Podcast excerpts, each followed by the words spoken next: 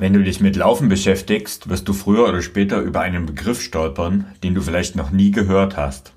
Stabi-Training ist dieser Begriff und ich erkläre dir heute im Podcast, was es damit auf sich hat und warum du nicht nur laufen solltest.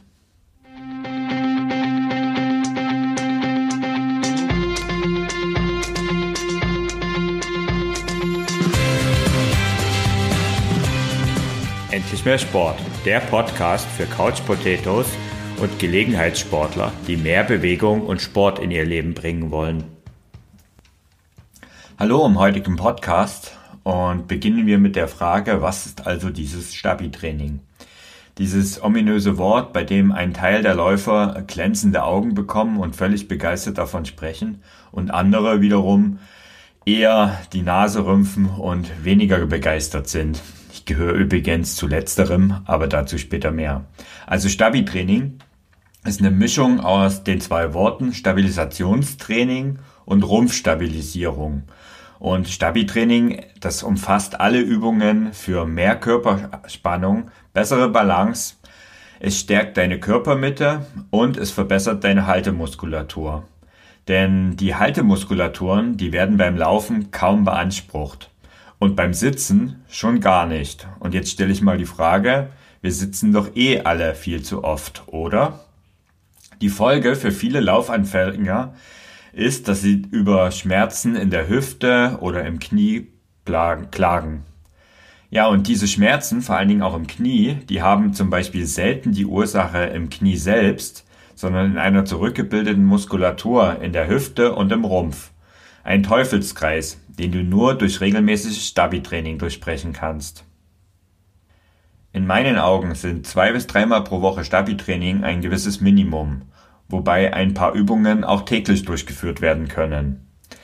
Es ist wichtig, dass du lieber stetig ähm, regelmäßig trainierst, also wie gesagt die zwei bis dreimal in der Woche, als alle paar Wochen mal ein ausführliches und womöglich stundenlanges Training mach, äh, machst. Denn es ist gar nicht so, dass das Stabi-Training lange dauern muss. Ähm, also dieses zwei bis dreimal die Woche, das reicht völlig. Und ich gebe zu, ich mache es auch nicht immer, aber ich habe dafür ein paar Übungen in meinen Alltag eingebaut. Zum Beispiel putze ich schon seit Jahren meine Zähne auf dem Balance Board, also so ein Wackelbrett. Ich habe euch mal in die Show Notes einen Link zu so einem Brett ähm, ge gepackt. Dieses Brett steht bei mir unter dem Waschtisch. Und ja, jeden Morgen, jeden Abend putze ich darauf meine Zähne. Und wenn ich keins zur Hand habe, wie wenn ich zum Beispiel auf Reisen bin, dann putze ich zumindest einbeinig die Zähne. Das Ganze hat eben genau dazu geführt, dass ich viel weniger umknicke und dass viel mehr Stabilität in meinen Beinen herrscht. Und es gibt auch noch ein paar weitere Hacks, wo man das so im Alltag und im Tagesablauf einbauen kann. Äh, warum nicht bei jedem Gang zum Kühlschrank fünf Kniebeuge einbauen? Oder warum nicht in der Werbepause vor dem Fernseher mal ein paar Planks oder also Unterarmstütz ausführen? Sei fantasievoll und spielerisch und ja, bau das Stabi-Training einfach in deinen Alltag ein, wenn du, wie ich zum Beispiel, es nicht so magst als separate Einheit. Wenn du jetzt fragst, welche Übungen in dein Stabi-Training gehören, dann gibt es dafür keine pauschale Antwort. Es gibt vielfältige und unzählige Übungen und ich habe in den Show Notes mal einige Links dazu gepackt von ein paar Übungsfolgen, die das Ganze helfen. Trotzdem möchte ich dir hier im Podcast natürlich auch eine Übungsfolge vorstellen. Ich nenne sie Brückenzirkel und habe sie von vor ein paar Jahren äh, von einer Athletin von mir ähm, bekommen, also den Hinweis bekommen und habe das eigentlich in mein Training integriert, weil ich finde, dieser Brückenzirkel ist einfach eine schöne, einfache Sache, um für dein Stabi-Training zu sorgen und vor allen Dingen deine Haltemuskulatur zu stärken, denn das ist der Sinn von diesem Brückenzirkel. Der Brückenzirkel, der besteht im Prinzip aus drei Übungen, also das äh, eigentlich sind es sogar vier und werden, die werden abwechselnd durchgeführt. Die erste Übung ist der Unterarmstütz oder auch Plank genannt. Du kennst ihn vielleicht durch die vielen Challenges, die irgendwann in letzter Zeit durch die sozialen Medien gegeistert sind. Also der Unterarmstütz, das heißt, äh, den führst du so aus, dass du auf dem Bauch liegst, dich mit den Unterarmen vor dir aufstützt und dann dich vom Boden abhebst. Also die Füße stehen auf die Zehenspitzen und äh, die Unterarme auf dem Boden und dann hebst du langsam die Hüfte, bis sich von Kopf bis Fuß eine Gerade gebildet hat. Ein Brett oder auch Plank genannt. Ja, und das, um das zu machen, musst du deinen Bauch anspannen und diese Position, die hältst du dann für eine gewisse Zeit. Wir starten am besten mit 20 bis 30 Sekunden. Bist du besser, kannst du auch eine drei, äh, 45 Sekunden oder eine Minute oder bei diesen Challenges auch durchaus länger das Ganze anhalten. Ich halte es immer mit so 45 Sekunden bis eine Minute maximal und mache dafür lieber mehrere Durchgänge. Also Übung Nummer eins Unterarmstütz oder Plank. Übung Nummer zwei ist die Brücke. Und ähm, ja, da schauen viele dann etwas äh, irritiert, wenn ich das erwähne, weil sie, sie sich nicht so richtig vorstellen können, was eine Brücke ist, beziehungsweise man eine Vorstellung hat, dass das eben eine ganz komplizierte Übung ist. Ist es aber gar nicht. Äh, für die Brücke legst du dich auf den Rücken und stellst deine Beine auf. Also beide Beine stellst du auf Deine Arme, die legst du neben deinen Körper und nun hebst du langsam dein Becken, bis es äh, eine Gerade ergibt von deinem Kopf über den Rücken bis zu deinen Beinen. Und diese Position, die gilt es zu halten. Also ähnlich wie bei der Plank, wie beim Unterarmstütz, ist es auch hier die Haltemuskulatur, um die es geht.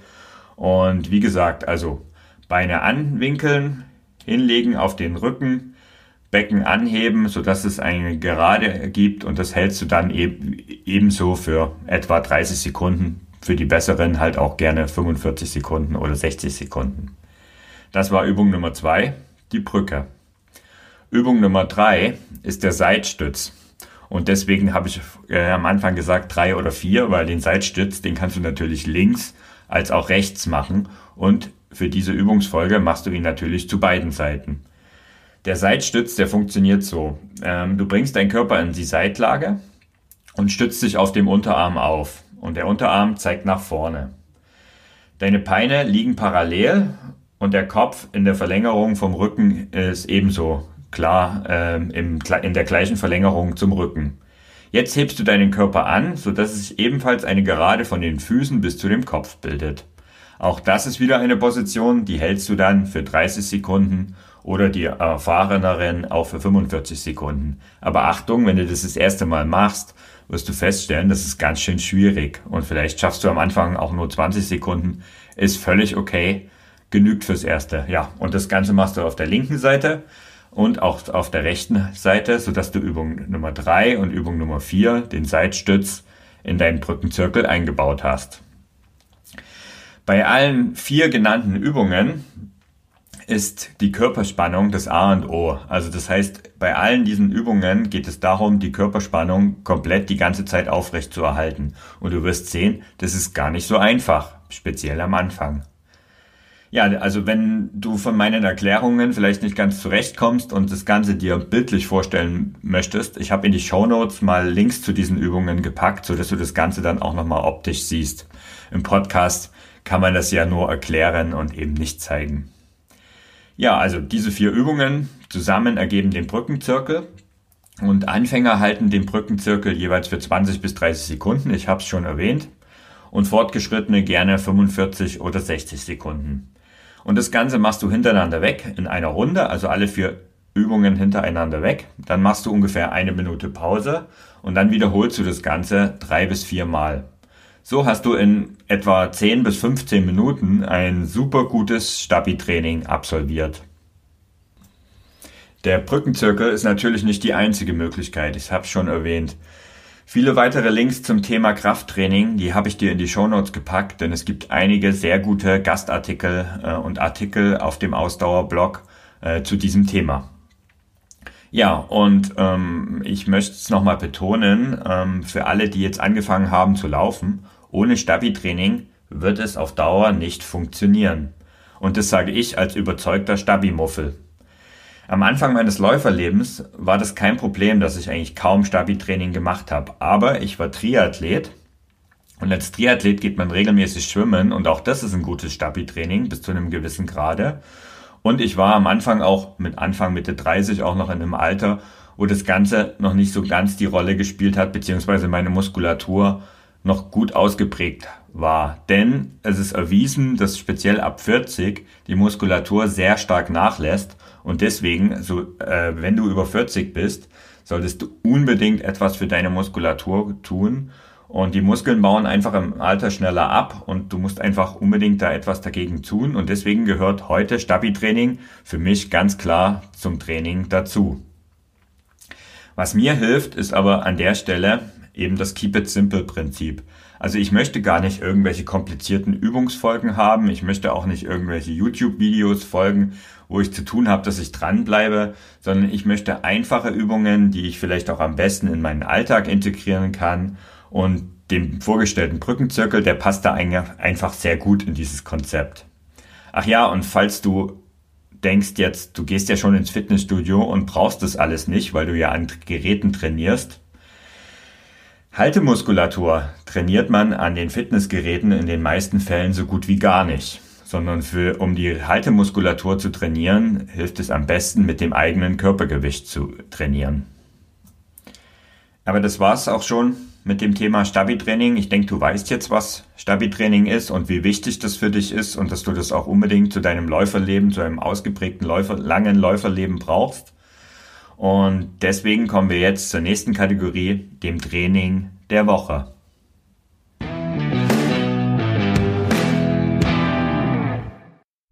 Stellt sich bei dir so langsam jetzt am Beginn der Woche 4 so etwas wie Routine ein?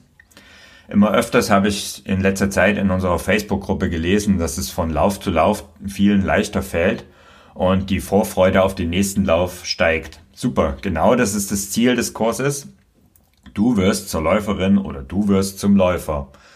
Und das gilt auch, wenn es gerade mal etwas zäher läuft.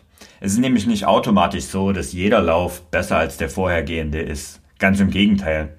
Doch insgesamt wirst du äh, in jedem Fall eine Verbesserung von Woche zu Woche spüren. Und ähm, wenn du dich mal erinnerst, wie es beim allerersten Lauf in Woche 1 gelaufen ist und wie es jetzt gerade läuft in der Woche 4, denkst du sicher, ja, es ist nur eine Verbesserung zu spüren. Und in dieser Woche schauen wir uns äh, beim Trainingsplan ähm, so dahingehend an, dass wir die Laufanteil weiter langsam für Woche für Woche steigern. Und immer noch sind die Gehpausen für uns der Schlüssel zum Erfolg. Und denk dran, in deiner Euphorie, die Einheiten sollten nicht zu lang sein. Also diese Vorgaben, die ich im Plan mache, die solltest du ungefähr einhalten. Und ähm, ja, Einheiten von 45, 50 und mehr Minuten sind im Moment völlig kontraproduktiv und können dazu führen, dass es nur zu Überlastungen führt. Also halte dich an den Trainingsplan und du wirst ganz sicher den besten Fortschritt genießen. Im ersten Training der Woche beginnen wir wieder nach äh, zwei bis drei Minuten äh, Gehen zum Warmwerden mit fünf mal fünf Minuten Laufen und jeweils unterbrochen von einer Minute Gehpause dazwischen. Diese Einheit, die hast du bereits in der Woche drei gemacht und die wiederholen wir und auf dieser Basis bauen wir weiter auf. Also erstes Training, fünf mal fünf Minuten laufen und eine Minute Gehpause dazwischen. Das zweite Training in dieser Woche, da gehen wir noch einen Schritt weiter. Diesmal läufst du vier mal sieben Minuten und dazwischen gibt es, wie gehabt, diese eine Minute Gehpause. So bist du auf dem besten Weg und wirst langsam Schritt für Schritt auch längere Einheiten dir deutlich leichter fallen. Also zweites Training, viermal sieben Minuten, unterbrochen von einer Minute Gehpause und natürlich gilt auch hier wieder zwei bis drei Minuten Gehen zu Beginn und zwei bis drei Minuten Gehen am Ende sorgen für eine Erwärmung beziehungsweise für einen Cooldown. Im dritten Training, was ähm, optional ist, wie gehabt, absolvierst du am besten die zweite Einheit genau noch einmal. Also auch hier wieder vier mal sieben Minuten Laufen, unterbrochen von einer Minute Gehpause. Das sind die drei Trainings für die Woche vier. Und nicht vergessen, wenn, wir schon, wenn du schon beim Trainieren bist, das Stabi-Training, von dem ich dir am Anfang berichtet hast, ähm, das sollte Bestandteil von deinem Training ab sofort sein. Also wenn du es bis jetzt noch nicht machst und eine Umfrage in der Facebook-Gruppe hat ergeben, dass so einige dabei sind, die das Ganze noch nicht machen. Also wenn du bis jetzt noch kein Stabi-Training machst, dann gehört es ab jetzt in deinen Trainingsplan. Ich habe dir in der E-Mail diese Woche auch einen ähm, ein Stabi-Training, ein weiteres Kraft- und Stabi-Training gepackt mit einer Anleitung, was du noch machen kannst. Also du bekommst es in die in die E-Mail oder du holst dir unser Begleitbuch zu unserem Laufkurs von 0 auf 5 Kilometern in 8 Wochen. Und auch dafür habe ich dir den Link nochmal in die Show Notes gepackt.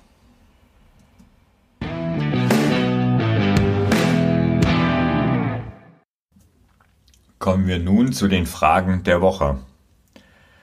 Die erste Frage, die kommt eigentlich so in der Art immer mal wieder vor und die heißt, warum wird das dritte Training eigentlich immer gekürzt? Nun, diese Woche ist es nicht das dritte, sondern das erste Training. Also warum steigern wir uns nicht in jedem Training zu dem vorhergehenden Training? Im Grunde genommen, wenn du jedes Mal ein bisschen mehr machst ähm, und jedes Mal versuchst, sich zu steigern, das wird auf Dauer einfach nicht funktionieren und es macht auch gar keinen Sinn, sich jedes Mal zu steigern.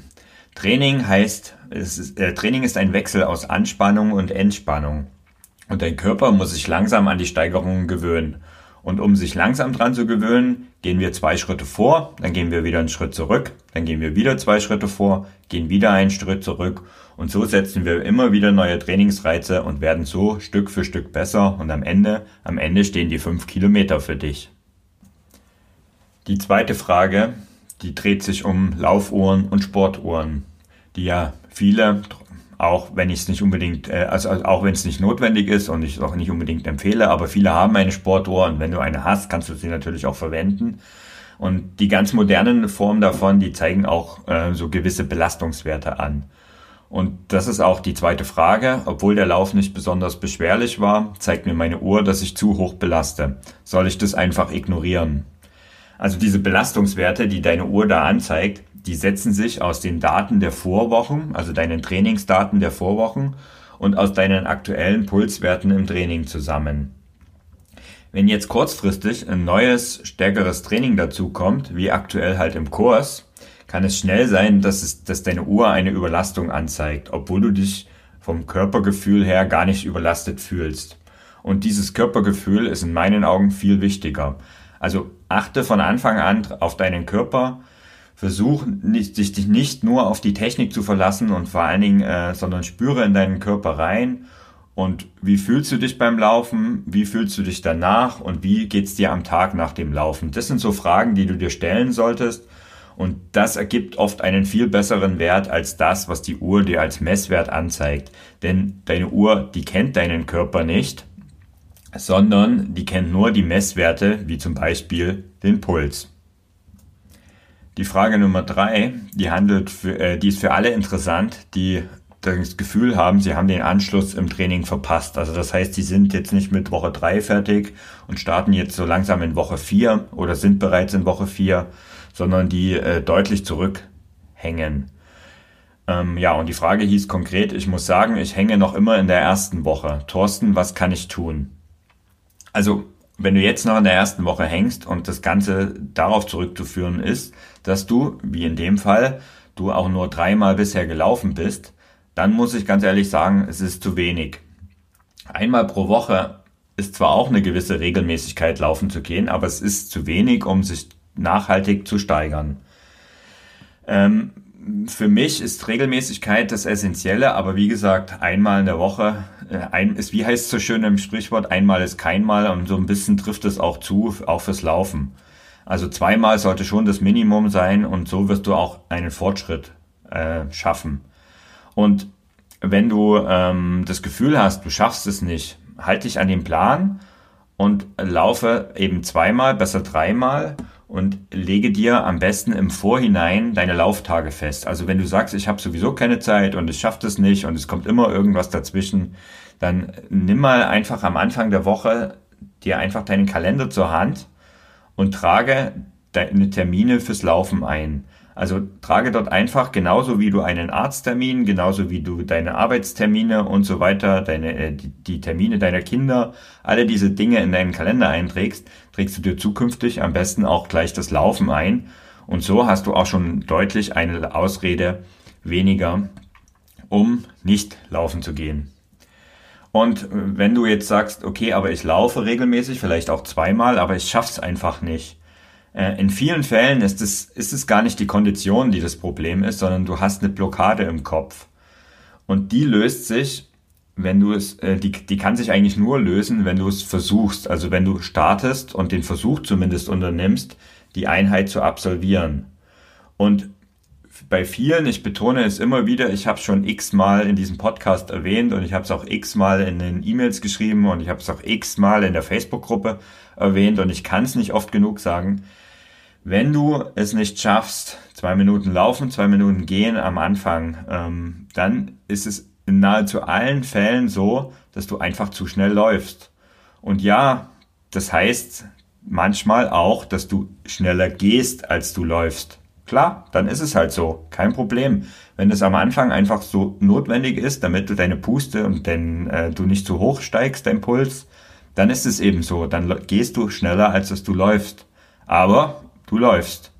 Und ich verspreche dir, wenn du dich dran hältst, dann wirst es von Mal zu Mal besser. Und wie gesagt, also ich will es nochmal betonen, es geht, dass man äh, langsamer joggen kann, als dass man geht. In diesem Sinne, das waren die Fragen der Woche. Das Training der Woche hast du auch bekommen und ich möchte nochmal dran erinnern, Schwerpunkt diese Woche ist das Stabi-Training. Vernachlässige das nicht, bleib dran und dann wünsche ich dir viel Spaß in der vierten Trainingswoche. Ja, und ich freue mich, wenn du weiter im Podcast gewogen bleibst und wenn du den Podcast über Apple Podcasts hörst, dann würde ich mich sehr freuen, wenn du dort eine Rezension zum Podcast abgibst und vielleicht auch mal eine 5-Sterne-Bewertung. Das würde mich riesig freuen und pusht den Podcast auch weiter in den Charts. Also vielen Dank dafür und wie nochmal, ich wünsche dir viel Spaß in Woche 4. Dein Thorsten.